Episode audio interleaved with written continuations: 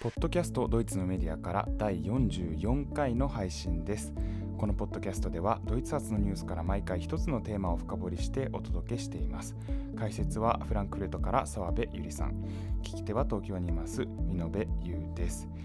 えー、番組にちょっと入る前にですねここ2回ほどちょっと音量の問題があのあるということをあの聞いてくださっている方からっていただきまして、ま今トラブルがどこにあるのか元がどこにあるのかあの探しているところなんですけれどもちょっとお聞き苦しいことがあったらまた教えていただければと思います。え今日はですね、えー、ロシアとドイツそのドイツから見たロシア対ロシア東あの東方外交ということをテーマにお話しいただくことになっています。澤部さんよろしくお願いいたします。はいこんにちは。澤部です。よろしくお願いします。えー、とまずね今日のお話なんですけれども一番最初にその取っかかりとして最近の事件を一つご紹介したいんですが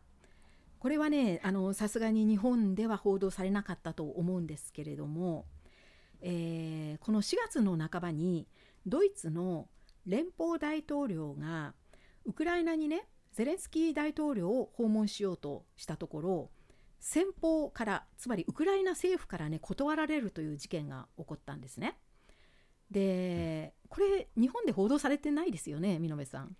えっ、ー、と少しだけ報道されたと思います。ああそうですか。はい、えー、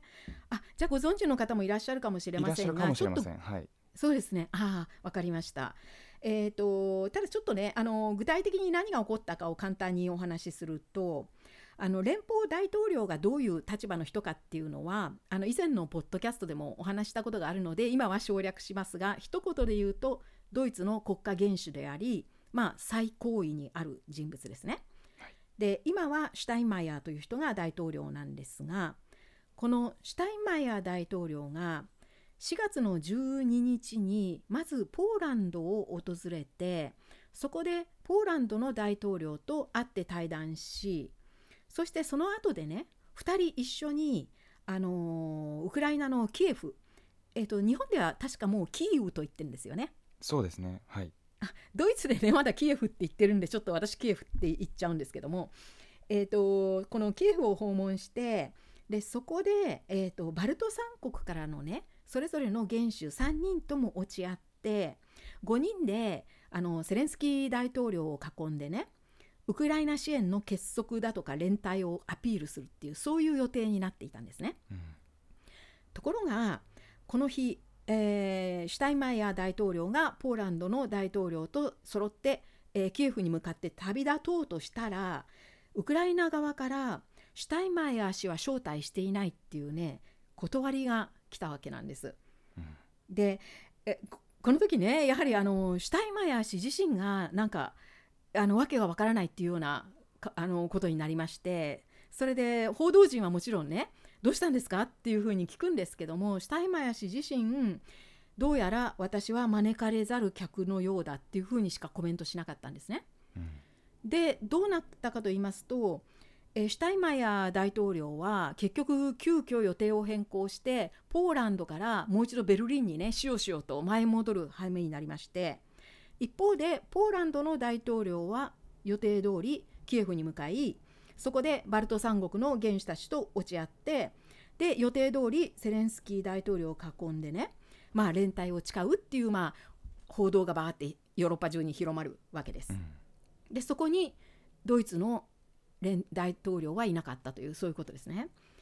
でねこの顛末にやはりドイツ側は怒りました。でどういうふうに抗議したのか私知らないんですけどもやっぱりドイツの面目丸つぶれなわけですね。でやはりね大変失礼な行為だっていうふうにドイツでは受け取られましたしそもそもあのドイツはやはり西側のウクライナを支援している西側の中でやお金も出しているし難民もたくさん受け入れようとしているしそういう意味で大きな支援国の一つにもかかわらずそういう扱いをねウクライナ政府から受けたっていうことでこの両国の間に不協和音が響いたというそういう事件だったわけなんです。はい、でねこのウクライナ政府側はなぜ拒絶したかっていうその理由をねあまりはっきり言わなかったんですね。で最初のうちはいや我々が拒んだんじゃなくってねそもそもドイツから正式に大統領が訪問するっていうような申し入れがね来てなかったっていうふうに最初は言っていたんですね。でその少し時間が経ったら今度はあのウクライナが希望しているのはシュタインマイヤー大統領じゃなくてねどっちかというとショルツ首相に先に来てほしいっていうふうな要請を出してきたんです。でまあこれはね分からなくもないっていうかあの大統領というのは政治的な権限が一切ないので具体的なあの何かこう取り決めとかができないわけですね。うんだけどもショルツ氏がドイツを代表していけばその場でいろんなこう申し入れができる具体的なね支援の申し入れができるしショルツ氏自身がある程度のね回答ができるっていうそういうことがありますからうんだからまああのーショルツ氏の方に来てほしいというふうに言い出したわけです。ただこの時点でねショルツ首相は連邦大統領が拒まれたのにね自分は行く気がないっていうふうに言って結局この一件がねなんとか落着するまでははっきりするまではね自分は行かないっていうふうに、まあ、主張したわけなんですね。うん。この発言が報道されたと思います、日本で。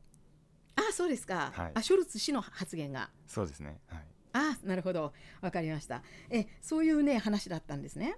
それで結局その後ねどうなったかっていうのを先にお話しすると5月の上旬にどうやら、えーゼレンスキー大統領とそれからドイツのシュタイマイヤ大統領が電話でね対談してでその時にあの具体的に何の話がなされたのかは私たちには知らされていません。ただ、えー誤解が解け関係が改善されそして和解に至って一件落着しましたみたいなね そういうところだけうん。報道されてね。でこの電話の中であのゼレンスキー大統領は改めてシュタインマイヤー大統領も招待するっていうふうに言ったらしくってね。これまだ実現はしていませんがまあ多分近いうちにあの訪れることになるんじゃないかと思いますが、まあ、こういう形でなんだかよくわからないうちに一件落着はしたんですね。はい。でここで、えー、となぜというのは結局なんでウクライナ政府はシュタインマイヤー大統領が訪問することを嫌がったのかっていう、うんそこなんですけれどもね。でこれはねあの実は正直なところこの事件が起こった段階でドイツ側にはもう明らかだったんです。で国民もみんなね大体分かったと思うんですね、うんなぜかっていうところは。でこれはねあのシュタインマイヤーあ大統領を拒んだわけではなくてシュタインマイヤー氏個人を拒んだんですね。うん。でまあでそもそもねこの事件このウクライナ政府がシュタインマイヤー氏の訪問を拒むそれよりも10日ほど前に実はこれのね布石となるような事件ってすでにドイツでは起こっていました。はい。でそれは何だったかっていうと4月のねあの頭です。4月の3日かな、えー、と在独ウクライナ大使でアンドレイ・メルニックという人がいてねこのメルニックというウクライナの人なんですがこの大使はねこれまでもあのーこのウクライナ問題に関してのねドイツの姿勢を徹底的にね歯に衣着せぬ言い方で批判してきた人ですごい言い方がすごいきついんですねこの人。うんでこの人がねこの4月3日にドイツのね全国新聞の新聞市場でシュタインマイヤー氏の個人批判発言を行うんですね。うんで何と言ったかというと次のような調子でした。シュタインマイヤー氏にとってドイツとロシアの友好関係は最も基盤となる大事なものでありそれどころか神聖なものですらあって何が起ころうとたとえロシアが侵略戦争を始めようとその姿勢は変わらないのだ。ドイツは自国の利益という点であまりに強くロシアと結びついてしまっており完全に依存してきたがその責任はシュタインマイヤー氏にあるっていうふうに言ったんですね。うんでこれはねあの今の連邦大統領としてのシュタインマイヤー氏のことを言ったんじゃなくてそこに至るまでのあのシュタインマイヤー氏のあの政治上の経歴を指して言ったんですね。うんじゃあシュタインマイヤー氏ってどういう経歴の持ち主かと言いますとこの人はあの大統領になる直前まで現役のあの SPD 社会民主党のね今のショルツ氏と同じです社会民主党の政治家であってあの現役の大臣だった人でねで特に今世紀に入ってからを見るとまずあの今世紀初頭の政権これはメルケル政権の一つ前の政権でシュレーダー政権と呼ばれますがやはりあの社会民主党のゲアハルツ・シュレーダーという人が首相になって緑の党と組んでいた時代です。うんでこのシュレーダー政権っていうのが特にあのロシアにすごく近い政権だったわけですね。それはゲハルト・シュレーダーという首相自身があのプーチン氏とすごく親しかったあの個人的にも友達だったからなんですね。うんでこの政権下このシュレーダー政権下であのシュタインマイヤー氏は、えーとね、いわゆるブレーンの、あのシュレーダーシュレーダー氏のブレーンのようなあのポジションにいたんですね。でこれは具体的には首相府の長官っていうポストなんですがこれは日本でいうとおそらく内閣官房長官ってに、まあ、あの比べられるそういうポジションだと思います。であの特に外交に関してはこのシュタインマイヤー氏というのはシュレーダー政権のブレーンだった人なんですね。でその後2005年に政権政権交代してメルケル政権になりますがメルケル政権というのは第1次政権第3次政権第4次政権と3回ともあその3回で社会民主党と連立しています。でこの時のね第1政権と第3政権でシュタインマイヤー氏は、まあ、連立パートナーの政党の政治家として内閣入りし外務大臣を務めたんです。うんだからメルケル政権時代の大体半分ぐらいこの人って外務大臣だったんですね。で最後に大統領に選ばれたから外務大臣を辞めたっていうそういう経歴の人なのでまとめるとねシュタインマイヤーという政治家は今世紀に入ってまずシュレーダー政権それからメルケル政権のまあ途中までドイツの対ロシア姿勢を決定してきた最重要人物の一人だったと言えるんですね。はい外交のを主導してきた人なのででこの部分をねウクライナは批判している言っているわけなんです。うんで特にねメルケルさんの第三政権っていうのは2013年から2017年ですがこの間にウクライナ内戦が始まってその後あのすぐにねロシアがクリミアを併合するという事件が起こったわけですね。でこういう経緯を全部このシュタインマイヤー氏批判に込めて言われたのがこの、あのーウクライナのメルニク大使の発言だったんですね。はいでこのね翌日にシュタインマイヤー大統領自身がね記者会見を開きます。この批判を受けた翌日ですね。でこの記者会見上でね自分が犯した過ちを公に認めるっていう事件があったんですね。うん。ではっきり私は間違っていたっていうふうに発言しています。でこの時のねシュタインマイヤー氏の発言は次のようなものでした。プーチンはたとえ帝国主義的妄想を抱いていようとさすがに自国を経済的政治的道徳的な壊滅状態に陥れるような真似だけはしないであろうと私は踏んでいたのであるがその点で完全に見誤っていた。ロシアを仲間に入れて共通の一つの欧州の家を築くことに私たちは失敗したロシアを欧州共通の安全保障機構の中に組み入れようとしたその最初の構想を抱いた時点で私たちは失敗したのであるっていうふうに述べてね最終的にドイツのロシア政策は苦い挫折に終わったっていうふうにねはっきり結論したんです。でねあここまでがあの最初にお話ししたかったエピソードなんですが今回ねこのポッドキャストで取り上げて考えてみたいのは今ドイツが過ちだとかね失敗というふうに断じている対ロシア視線これはね一体どこから間違ってしまったのかっていうことをあのそういう点です。これが今回のテーマなんですね。でっていうのはねあのドイツのその対ロシアを含むいわゆる東方外交の基本路線と呼ばれるのがねできたのは今世紀に入ってからではなくてずっと昔遡っての話なんですね。うん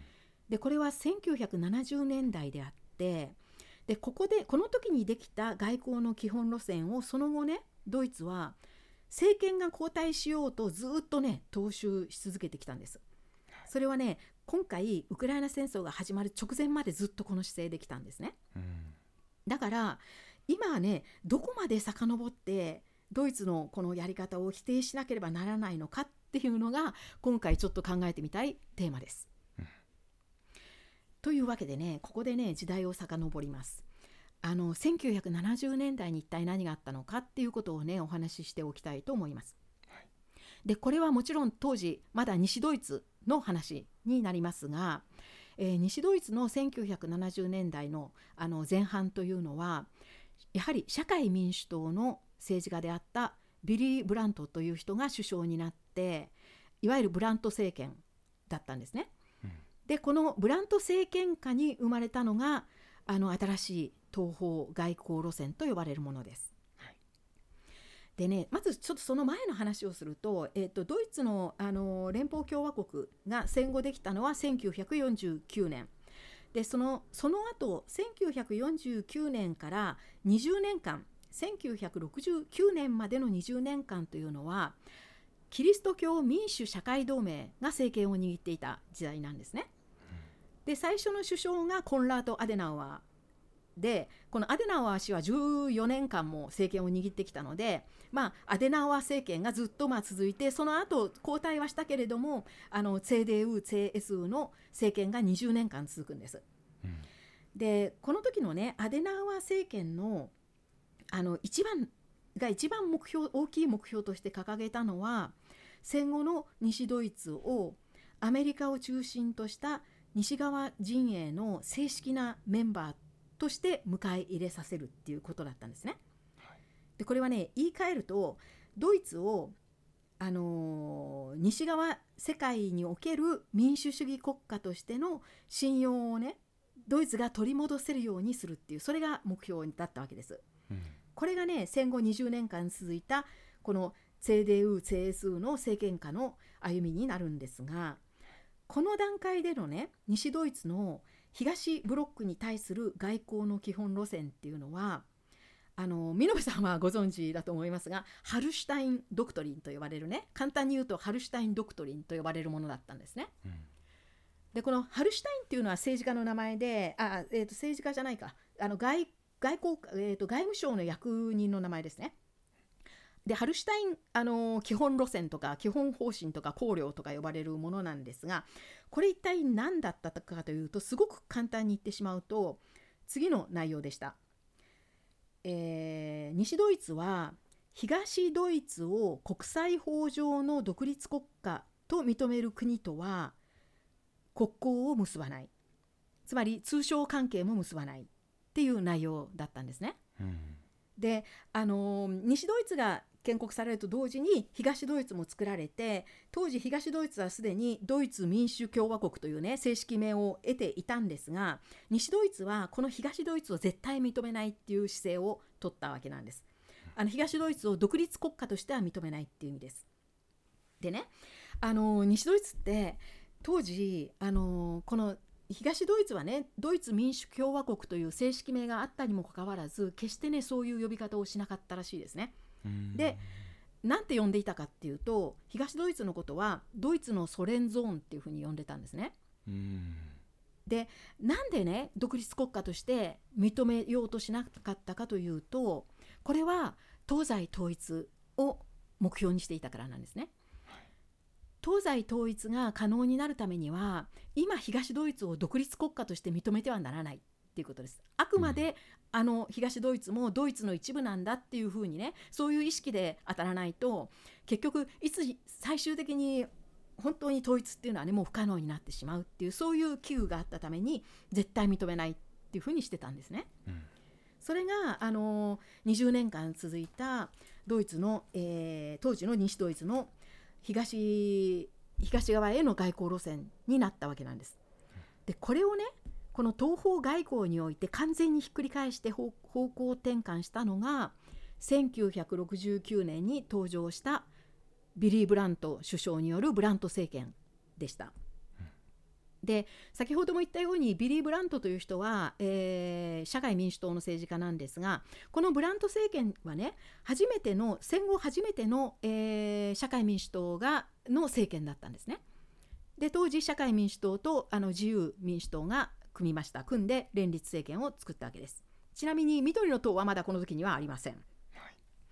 でこの時からビリー・ブラント首相による新しい東方外交路線が始まるんですがどういう経緯をたどったかと言いますとまずねあの1969年にブラント氏がドイツあの西ドイツの首相になった時施政方針演説でね次のように言うんですよ。我々は東ドイツを独立国家として承認し同じ目線での関係改善に努めるこれがねあのそういう宣言をしたんですね。でいかにねこうあの野党側から大変な声が出てきたかっていうのはあの想像できると思うんですがいかに騒ぎになったかっていうのはね、はい、ご想像できると思います。でその翌年のね1970年にはあブラント氏はね西が西ドイツの首相として初めて東ドイツを訪れてここで初め初のね東西ドイツ首脳会談が行われるんですね。うん、であの東西ドイツ首脳会談をしたっていうことはつまり首脳会談をしたっていうこと自体が相手を独立した国のあのトップだっていうふうに認めるっていうことですからこれはもうねあの承認するその前段階の一つのまあ象徴的な出来事だったわけですね。でこの同じ1970年から1973年までの間に西ドイツは次々と東ブロックのね国と条約を結んでいきます。これがねあのブラント政権時代の一連の東方条約と呼ばれるものです。でこの時にね、あのー、西ドイツはモットーをあ、まあ、ブラント政権はモットーを掲げるんですがそれはねドイツ語で「ワンデル・ドゥルヒ・アンネールング」っていうモットーなんですね。でこれ、ワンデルっていうのは立ち止まらずに常に変化するっていうような意味なんですがえー、アンネーヘルムっていうのが歩み寄るっていう意味なんですね。でこれどういう意味かっていうと対立したまま硬直してしまっている東西の関係を今歩み寄ることで変化させようっていうそういう意味です。これをねモットーに掲げました。でちなみにねあのこのモットーっていうのはブラント氏が作ったモットーじゃなくて実はブラント首相にねすごく大事なブレーンがいたんですね。でこれもあの先ほどちょっとあのご紹介した、えー、ポジションで首相府の長官と呼ばれるポストなんですが、まあ、日本で内閣官房長官に当たるようなポストなんですがここにいた政治家がねエゴン・バールっていう人でこの人もあの社会民主党の政治家なんですがこの人がねこの東方外交路線の基本的なね設計図を作った人なんですね。でこの人が掲げたモットーがこのバンデル・ドゥルヒ・アンネールンっていうあのモットーだったわけです。歩み寄ることでその硬直状態を打破して変化させようっていう意味ですね。うん、でこの、あのバール氏とそれから、あのブラント首相の、まあ、二人三脚のような形で東方外交は進められるわけなんですが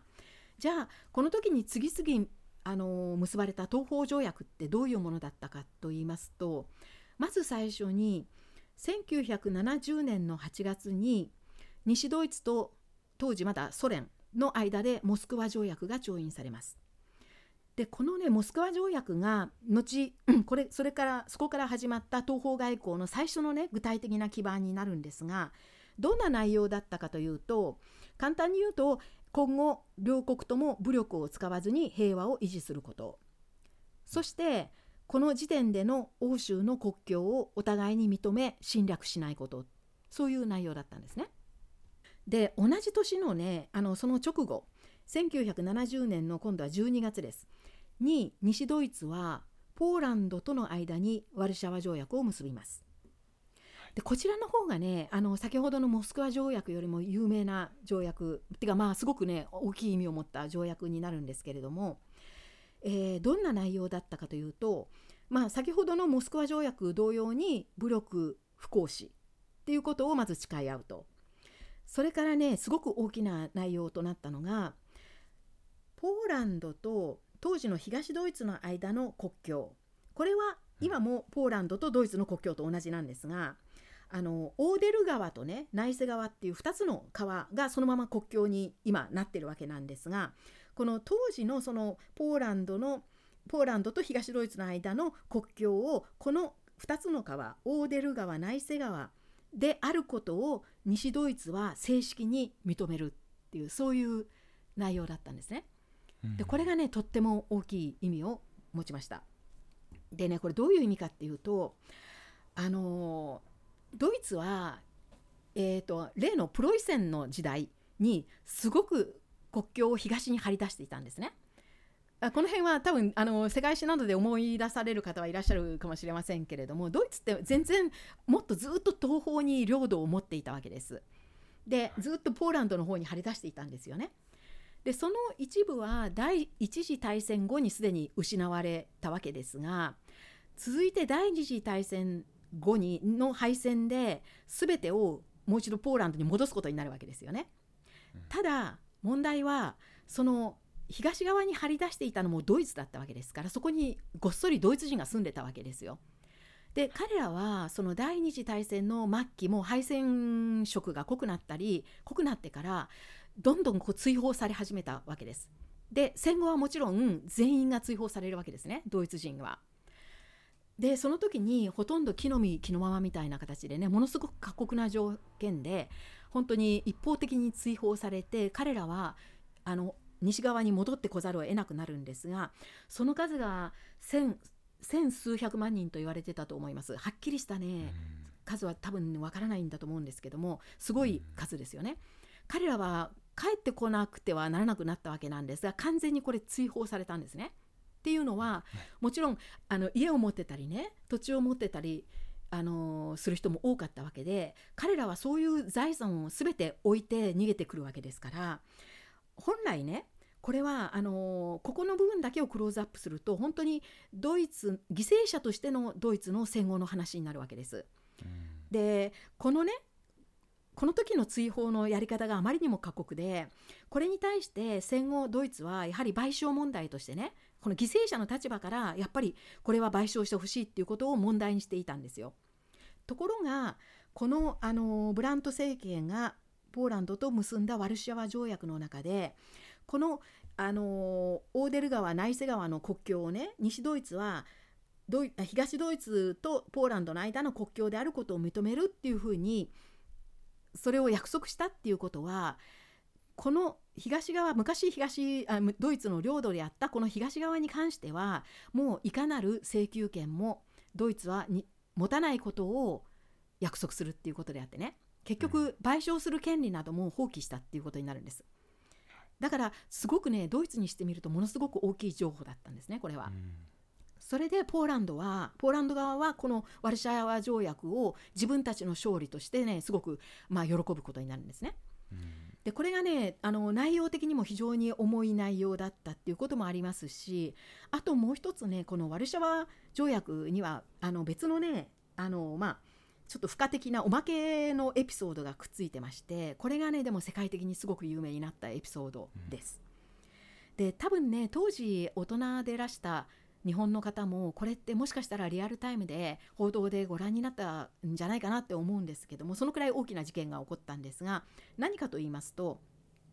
このあのワルシャワ条約の調印のためにワルシャワを訪れていたブラント首相がこれはあらかじめ計画していたアクションだったんですがワルシャワにあるねあのかつてのユダヤ人ゲットの放棄が行われたその場所に作られている慰霊記念碑にあの花を供えるっていうねそういうアクションが最初から予定されていたんですね。でそれも自体もちろん大きな事件でつまり西ドイツの首相が初めてポーランドに国を代表してその地に行って謝罪を請うっていうそういう図だったわけですからもう報道陣もぎっしり集まってたんですねそこに。うん、で、あのー、ここで何が起こったかといったらそのブラント首相があらかじめ計画されていた通り花輪をねその慰霊碑の慰霊碑にま捧げるわけです。そして神戸を垂れるそこまでは計画されていたんですがその時にね不意にあの、ひざまずくんですねブラント氏が両膝をつきますそしてしばらくこう頭を垂れてそれでこう許しを請うっていうねそういう写真があのあの報道陣によって撮られてそれが世界中にあ、まあ、流されるわけですね。これメイロンさんはご存知ですよね？そうですね。あこの写真。教科書でも出てきました。そうですよね。え、うん。これはとっても大きい事件あの、まあ、大きい事件ってエピソードなんですけれども、うん。結局あの、まあ、ワルシャワゲットの放棄っていうのはご存知の方多いと思いますがナチスがあのゲットーに押し込めていたユダヤ人たちが武装放棄して1943年の話ですが武装放棄して約1ヶ月持ちこたえた末に鎮圧されてもうほ大勢の人が処刑されたりあるいは強制収容所に送られるっていうそういう事件ですね。でそれがあった場所に慰霊記念碑があるわけです。でこれね、あのー後でなんかビあのブラント首相にあのインタビュアーが「あれって最初からそういうふうに計画してたんですか?」あのひざまずいたのはね最初からそのつもりだったんですか？って聞かれてね言った発言がねドイツでは報道されたんですけれども何て言ったかっていうと最初別に立っているだけのつもりだったけれども立っているだけでは自分の気持ちを十分表現できないと思って思わずひざまずいたっていうふうに語ったそうです。でねついでにこれも余談なんですがちょっと付け加えておきたいのはねこのビリー・ブラント氏自身は終戦の時にね32歳だった人なのであの戦争体験をしてる人なんですね。でこの第二次大戦中ナチスドイツの時代中この人はあの反ナチで戦ってきた人です。であのみ社会民主党ではなくてそれよりもねもう一つ急進左派と言われていた政党に属してであの国外に滞在してその国外でその反ナチの、えー活動をね指揮している一人だった人で。でナチスのブラックリストにも載ったために一時期ねあのドイツの国籍も捨てざるを得なかった人なんですね。であの戦後また国籍を取り戻したっていうそういう経歴の持ち主ですっごいドラマチックなねあのー戦争時代は本当にすごいドラマチックなね、あのー人生を送った人なんですよね。でまあそういう人が、あのードイツを代表してしてあの、まあ、ポーランドに頭を下げたっていうことがねすごく、まあ、国際的には評価されることになります。で以上がワルシャワ条約だったんですがその後このワルシャワ条約が結ばれた後に今度はあの東ドイツとのね関係をさまざまに規定していく条約をいくつかね結んでいきます。東ドイツとの間に西ドイツは条約を結ぶんですがそのね大きな趣旨はあの人の行き来をもう少し自由にしようっていうねそれを求めた規定をね次々作っていくんですね。でもちろん1971年といったらもうベルリンの壁ができて10年も経つ頃でで当然その東ドイツから西ドイツに逃げようとする人はねあのもう何人も射殺されていたっていうそういう時代です。でそういう時に東ドイツと西ドイツはもっとね行き来をしなくてはいけないっていうことで少しずつ緩和していくっていうねそういう協定を結んでそれがね最終的には1972年の末に、えー東西ドイツ基本条約という形で、あのお互いにお互いを独立国家として承認しそして武力行使を放棄してでその代わりにあの経済だとか観光といった面でね会見をあ関係を改善していこうというそういう内容の基本条約になってあの最後は、まあ、実現するというそういうことです。でこういうねブラント首相の努力が認められて、えーこの人は1971年にノーベル平和賞も受賞しております。つまりこのブラント首相という人は国際的評価はすごく高かった人なんですね。ただその一方で西ドイツの国内では野党から野党っていうのは当時の野党はキリスト教民主社会同盟ですがこの野党からの批判はねすごく大きくってここでね、まあ、政権はすごくね大揺れに揺れます。であの野党側からねそれまでのアデナウアー路線を貫いてきた野党側から見るとそのアデナウアー時代にこう目標にしていた西側と結束してねその、まあ、まあ、あのそのまあ結束を固めるっていうかねそういう目標をと反対に行っちゃってるの行っちゃったのがブラント政権になるわけで、なんで共産権にねそこまで接近しなくちゃいけないのかっていうことそれとか先ほどご説明したようにワルシャワ条約ではね実際にこのど、あのー強制的に立ち退かされたあるいは追放されたドイツ難民の財産財産権をね放棄するような形を取ったわけですからそれに対する批判、そしてまあ一番大きいのは東ドイツをね独立国として承認なんかしてしまったらもう二度と東西ドイツの統一は望めなくなるっていうそういう批判。一言で言うとこのブラント政権が取ったこの東方外交路線っていうのは西ドイツの国益に反するっていうふうに、まあ、野党側は見たわけなんですね。でこういうねですごくごたごたが続きまして国内ではね、あのー、すごく揺れるんですが実際にこのモスクワ条約とかワルシャワ条約というねすでに1970年の時点でお互いの国はもうあの調印しているにもかかわらず連邦議会をね国内で連邦議会を通過しないんですよこれ長く。で最終的に批准されたのっていうのはね1年半も経った時なんですね1972年です。でその間にもねブラント政権ってすごくねこういろんなドラマチックな展開をしまして、まあ、これはちょっと今あのテーマから少し外れるので省略しますけども大揺れに揺れます。ただ一つあの付け加えておきたいのはあの西ドイツの国民自身はねこのブラント政権の東方外交路線を大多数が支持していたというふうに言われています。うん、でねあの今、えー、これが、まあ、ブラント政権時代の東方外交路線なんですが多分ねあの疑問に思われる方はいらっしゃると思うんですが一体なんでっていうところ？なんでね、うん、ブラント氏はそこまで東側に歩み寄ろうとしたのかっていうねその意図ですよね。でねそれはどこにあったのかっていうとこれはねすごくはっきりしています。最終的な目標はドイツの東西統一だったんです。これはね長期的に見てそのドイツの東西統一を目指した結果この路線を取ることにしたんですね。でここでねあの面白いと思う方が多いと思うんですけどもあのアデナワ政権もそれを目標にしてきたわけですよね。だから両方ともね目標は同じだったんですよ。ただやり方がね、ま、全く違ったんですね。であの先ほども言いましたようにそのアデナウアー政権この CDU、CSU が政権を取っていた時代は東西ド東西ドイツの統一を目指すがために東ドイツは独立国家としては認めてはいけないってそっちの姿勢を貫いていたわけですね。認めてしまったらもう別々の国になっちゃってもう統一は望めないっていうふうに考えたわけです。ところがブラント政権は全くね逆の考え方をしたんですね。東ドイツを独立国家と認めてそして良好な関係を築くことで風通しを良くしてお互い理解しようと努力することでそれで遠い将来のどっかで統一の可能性を作ろうとしたんですね。だからちょっと回り道みたいに見えるかもしれませんが、まあ、一歩下がって2歩進むみたいなねそういう路線を取ったのが多分ブラント政権だったんだと思います。で実際にこの最終的に東西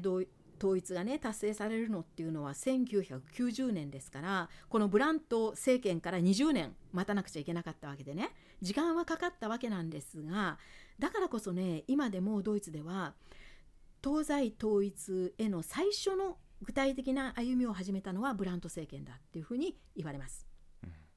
でブラント氏自身はねあの東西統一が実現した割とそのすぐ後に亡くなったんですけれども壁が崩壊した時にねあのブラント氏が何て言ったかっていうその発言はね伝えられています。で何て言ったかと言いますと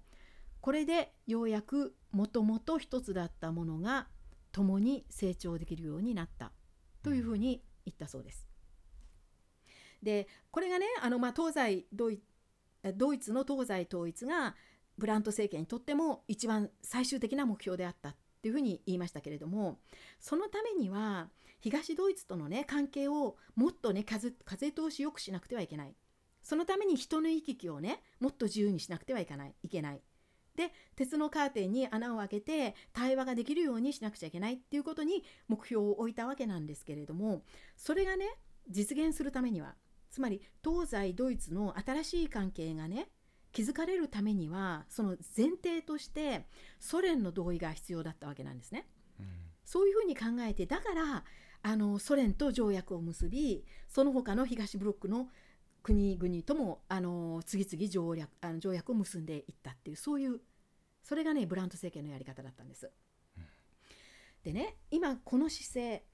えーと、体制だとかイデオロギーだとか価値観が違う国に対してもね直に会って対話をしてそして理解しようと努め両方譲歩できるところは譲歩して歩み寄れるところは歩み寄って協力し合える間柄になろうっていうねこの姿勢。これがねあのブラント政権が作った基本的なドイツの外交姿勢であってそれはその後もずっと政権交代しても受け継がれていくんですね。うん、であのー、もちろんその後ブラント政権っていうのは結局1974年までしか続かなかったんですがその後、あの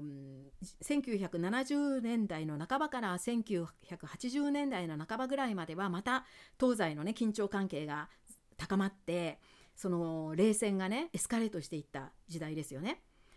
ただそれで1985年にソ連にゴルバチョフ氏が登場しそして1991年にはソ連が解体されて最終的には冷戦が終わるっていうそういう、まあ、経緯になっていくんですけれども、うん、ずっとその間も政権は交代してもドイツの外交の基本路線っていうのはこのブラント氏が作った基本路線であってそれはあのー、今世紀に入っても続いてねウクライナ戦争が始まる直前まではずっとそれが基本路線になっていたっていうそういうことなんです。以上がね70年代の話なんですけれども次にじゃあね今世紀に入ってからのドイツの対ロシア姿勢っていうのは今ね非難されて国内でも失敗というふうに断じられる結果になったけれどもそれとじゃあそのずっとでもあのブラント氏が、えー、作ったその基本的なね姿勢をずっと貫いてきたのになんでね今非難されたり失敗だというふうに断じられるようなことになったのかっていうねそこを今回は次に見ていきたいと思います。はい、でまずねあのプーチン氏プーチンが最初にロシアの大統領に就任したのは2000年の5月です。でその翌年の2001年の9月にねプーチン大統領ってドイツを初めて訪問大統領として訪問したんですね。でこの時にね連邦議会でプーチン大統領が行った演説はね大変に有名なんですがこれ見延さんご存知ですか？聞かれた覚えあります？そうですね。全部は聞いてないですけどもドキュメンタリーとかでよくあのやっぱりがうまいみたいな例で出てそうそうそうそうですよね。そうなんですね。あのドイツ語であの最初はロシア語で始めるんですが途中でもうドイツ語に切り替えて素晴らしいドイツ語の演説をして本当に素晴らしい見事なドイツ語ですよね。はい、であのまあこれはプーチン氏がねあのかつて KGB の諜報部員としてドイツに5年ぐらいかな住んでいた時に多分マスターしたんでしょうけどもすごい見事なドイツ語で演説したんですが、うん、あの言葉だけじゃなくてね内容が立派な演説だったんですね。で今ね聞くとねこの人誰っていうぐらい別人の演説ですね。本当にね全然今とは正反対のことを言ってるんですよ。で今回私もう一度聞き直したんですけれどもあの民主主義を語り自由を語りロシアはね過去の歴史に戻ってはならないっていうふうにね宣言しそしてさらにあの欧州が今務めている統合欧州の統合にロシアも力を合わせていきたいっていうようなことを言ってるんですよね。で連邦議会は拍手喝采します。でねこの時しかもあのこの時のドイツは先ほども名前を出しましたがプーチン氏のすごく親しい間柄プーチン氏とすごく親しい間柄であったゲハルト・シュレーダーという人の政権であってねあのまあ大変にこうロシアに近い政権だったわけです。でこの2005年までシュレーダー政権は続くんですがこの間にね今振り返るとこれはね本当に今振り返って初めて言えることなんですけどもドイツはどうやらロシアとの関係づくりにおいて誤った方向に舵を切ってしまったっていうふうに言われるようになってしまうんですね。でどんな過ちを犯したかというとロシアとドイツの関係を構築する際にねあまりにも経済関係に重きを置きすぎたっていう過ちです。でまああの2つの国があってね両方の国がこう利益を得るような経済プロジェクトがあの始まったらねその2つの国の関係を長期的に安定させる役に立つとかあるいは安全それがね安全保障になるっていうのっていうのはもう通常の考え方ですよね。でですからそういう意味では別に間違っそれ自体が間違ったっていうわけではないんですがただこのドイツのシュレーダー政権が2005年にね最初にあの大きい経済プロジェクトとしてあのロシアと合意したこれがあの天然ガスパイプラインのプロジェクトなんですが、このノルトスリームのあ、まあ、今はもう1最初の1本目だったので1って呼びますけどもこのプロジェクトは今振り返るとその後どんどんこうあの間違った方向に行ってしまったその元凶みたいなねそういうプロジェクトと言えると思うんですね。でこのノルトストリームについてはこれまでもねあの何回かポッドキャストでお話ししたことがあるんですけどもこれはあのロシアの天然ガスを直接ドイツまで引いてくる海底パイプラインであってバルト海をずっと通るんですね。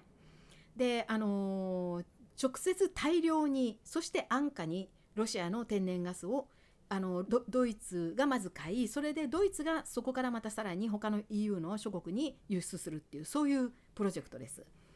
で両方にとって、まあ、経済的にすごく利益があるというそういうプロジェクトなんですが実はこれは最初から大きい問題をね2つは抱えておりまして国内でもすごくね物議を醸したプロジェクトだったんですね。で2つの問題って何かっていうとまず1つ目はこれに反対するね周辺国の意図を完全に無視して最終的には押し切っちゃったプロジェクトだったんですね。うん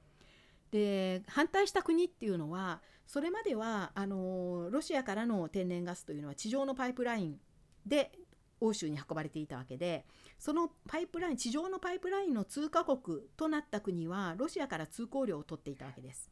それはポーランドとかバルト三国とかウクライナといった国ですけれども、うん、そういう国にしてみると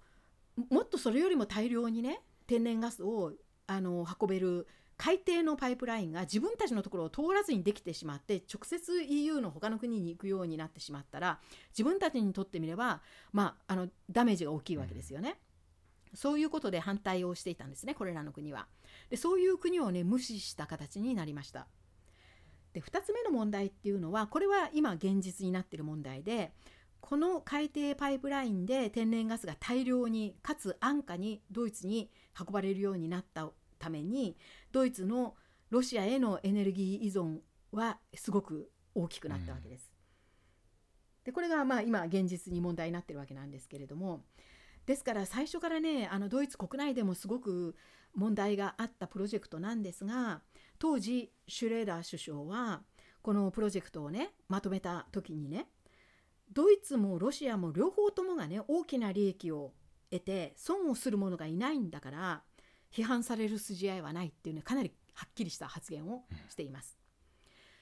でシュレーダー政権はこの2005年に終わるんですけれどもその後のメルケル政権もこれに関しては全く同じ姿勢を取ります。そしてあの以前にお話ししたことありますが2本目のパイプラインも作るんですね。それがノルトスリームの2と呼ばれるもので同じく同じ距離のところにあの海底パイプラインを2本目を作りましてそれは昨年完成したんですけれどもこちらはあのウクライナ戦争が始まったので制裁の一部としてこれはもう使わないっていうことで今全く使われないまま、えー、まあ、出来上がってはいるんですけども使われないままあるのがこのノルドストリームの2本目です。っていうふうにあのまあ、これがね、あの今世紀に入ってからの、まあ、ドイツの過ちと言えると思うんですが一体その過ちってじゃあど何が間違ってたのかと言いますとその、まあ、ドイツのね経済利益を優先させるあまりロシアに大きく依存する関係を作ってしまったっていうのも過ちなんですがさらにそういう経済関係があってねロシアも利益を受けあの受けるんであればそれがそのままね安全保障になってその両国間の間のその平和をね強固なものにするだろうっていうふうに過信したっていう。まあこれは後だから言えることなんですけどもそれがまあ過ちだったわけですね。はい、っていうのはねそのその一方でねプーチン大統領っていうのはもうすでにその後どんどんねあの西側を批判する発言を続けておりまして特に2007年の時点では今のウクライナ戦争のねロシア側の動機と全く完全に重なるようなねアメリカ批判とか NATO 批判発言を公の場で行っていたんですね。で一番まあ有名なのが2007年の2月にこれは毎年あのドイツのミュンヘンで開かれ開かれている安全保障会議この席上でプーチン氏が行った演説がね今振り返ると一番まあ有名な演説になるんですけれどもこの時にプーチン大統領は先ほどちょっとご紹介した2001年に初めて大統領としてドイツを訪れた時に行ったねその平和だとか自由を語る演説とは全く違うね演説をしてるんですね。もう完全に今のプーチン氏になっていますこの時に。で西側に背を向けて西側を完全に敵視する演説を行ったんですね。でどんなことを言ったかと言いますとこの時は例えば、えー、アメリカは次々自分たちの境界線を越えて世界のあらゆる領域に踏み込んでは全世界に自分たちが思い描いている像を強いようとしている。こんな中ではもはや誰も安全と感じることはできない。というふうに言いました。そして NATO がね東側にどんどん拡大してきたことに関してこれにあ西側を攻めてねこれは西側の挑発であって互いの信頼関係はこんなことでは損なわれてしまうっていうふうに非難しました。で今振り返ってね振り返るとなんでドイツの連邦政府はこの時のプーチン発言をね深刻に捉えなかったんだろうかっていうふうに思うぐらいその後ドイツのロシアへの態度って変わらなかったんですね。でこういう、あのプーチンの演説はもちろんメルケルさんもその場で聞いているわけなんですけれども聞いていたわけなんですけれどもおそらくドイツはああいうことをプーチン氏が言ったりやったりしても経済の利益が一致していてロシアもそのドイツや EU との関係からねそのパートナー関係から利益を得ている限り正面から自分たちに対立することはないっていうふうに過信したんだと思うわけです。でも現実にはね皆さん覚えてらっしゃると思いますがこの翌年2008年にはあのー、ジョージア、えーと、かつてはまだグルジアと呼んでいたあそことの軍事衝突っていうか、はい、まあ、今と同じような戦争ですよね。が起こっていますしそして2014年にはウクライナ内戦が始まってそれに続いてロシアがクリミアを併合するという事件が起こっています。でこういう時にねメルケル政権はもちろんロシアを批判して特にウクライナ内戦が始まってからはフランスと一緒に仲介役を引き受けてね休戦協定とか停戦協定のために走り回ったりはしました。だけれどもドイツのねロシアに対する姿勢って原則的には全く変わらな変わらずに対話がある限り歩み寄れるとそれに互いに利益を生み出せる経済関係すらあれば対立は避けられて安全は守られるんだっていう考えになんか固執していたっていうことですね。うん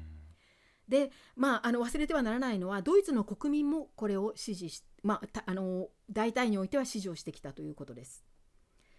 だからこそ今回プーチンのロシアが実際にねウクライナ侵攻を開始した時にドイツはびっくり仰天するわけです。でまあ晴天の霹靂みたいになるわけですね。でこの侵攻を始めたこの2月24日にドイツの主要な政治家がねいろいろとコメントしてますが中でもまあ一番象徴的な発言となったのがあのベアボック外務大臣のねコメントでこれは2月24日にまさにあのロシアが侵攻ウクライナをに、えー、侵攻したその直後の発言なんですが目覚めたら世界が変わってしまっていたっていうふうに言ったんですね。でこれがねまさにドイツのあの、まあ、驚きを表しているということです。でじゃあねここで疑問として浮かび上がってくることなんですが、えー、70年代のブラント政権に始まって最後にはね東西の東西ドイツの統一すら実現することになった東方外交路線これはドイツの国内でもものすごく高く評価されてきた路線だったんですがそれと今失敗でありあの大きな反省大きな反省がなされている今世紀以降のドイツの対ロシア姿勢の間に一体どういうつながりを見ればいいのかっていうことなんですね。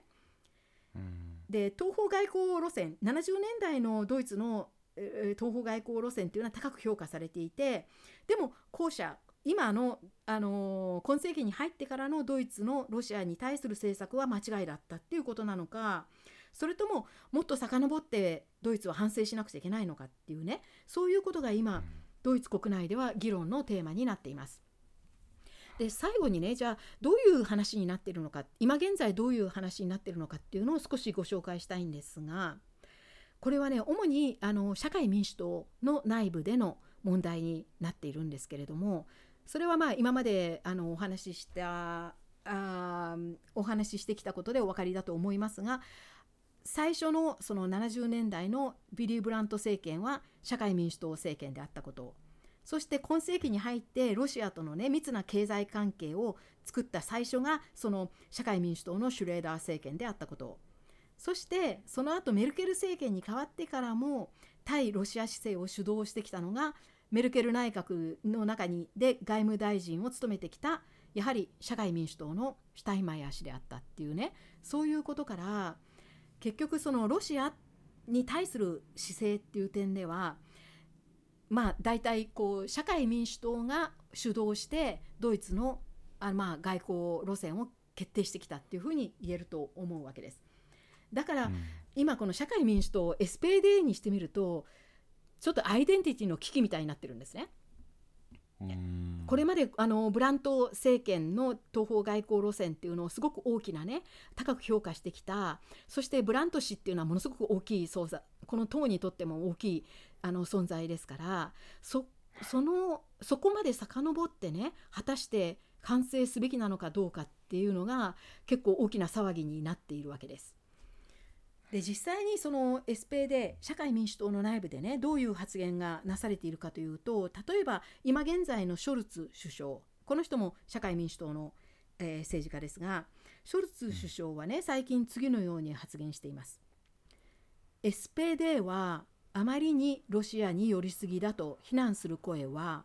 1950年代60年代のアデナウアー政権以来ずっと出されてきたがこういう批判に私は怒りを感じる。私たちはこれまでの私たちの東方政策を貶める言説に甘んじる気はないっていうふうにねかなり抵抗するような発言をしたんですね。ところがその一方ではあの今現在の SPD の党首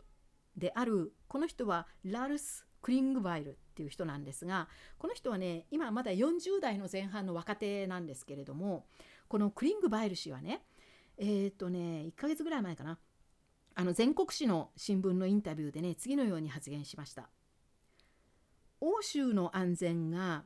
ロシアと協力することでことでのみ達成できるという考えが我々 SPD 社会民主党です。SPD の基本考慮にあるとするならそれは今現在の戦争状況においてはもはや有効性を失ってしまった。今後 SPD は将来に向けて新たな外交と安全保障の原則を決め直さねばならずその際には自己批判の視点が不可欠だ。SPD はビリー・ブラント氏の東方外交を誇りに思ってはいるがその結果間違いも犯したというふうにはっきり言いました。つまりあのビリー・ブラント氏の東方外交当時の外交路線を否定はしないけれども時代に合わせて見直さ見直していく必要があるっていうことを言ってるんですが同じようにねこれと同じように SPD のこの政党の内部のあの歴史専門家たちからもね、まあ、あの次のような意見が発表されています。これまでのドイツの東方政策では今のウクライナ戦争には対処できない。時代が変わってしまったのならブラント政権の東方外交が今日の世界でまだ応用できるのかどうかをまず問わねばならない。っていうようなこれがね今 SPD でいろいろとこう騒ぎになっている部分なんですがではね一体それに代わるどういう路線があるのかっていうのは、まあ、今後の大きい課題になって、まあ、見つけられなくちゃいけない課題ってことになるんですけれどもそれにしてもねあの70年代のブラント政権のモットーあのヴァンデル・ドゥルヒ・アンネーヘルムっていうね歩み寄りによって対立の構図を少し変えていこうと。で緊張を緩和していこうというねこういうモットーってそんなに簡単に否定できるのかっていうのはあの疑問としてねいつまでもつきまとうと思うわけです。であるいはねあの当時その70年代にね簡単に歩み寄りっていう言葉で言ったそういうふうにね簡単に歩み寄れるっていう考え方自体が甘かったんじゃないかっていうことを言う人もねいるんですね。ただ、うん、この70年代に関してはねこのあのー、決してね甘い考え方をしていたわけではなかったっていうのはねある程度こう証明されているんです。っていうのはこのあの先ほどもちょっと名前を出しましたけどもブラント首相のブレンだったエゴン・バールっていうねこのあの東方外交路線の設計をした人ですね。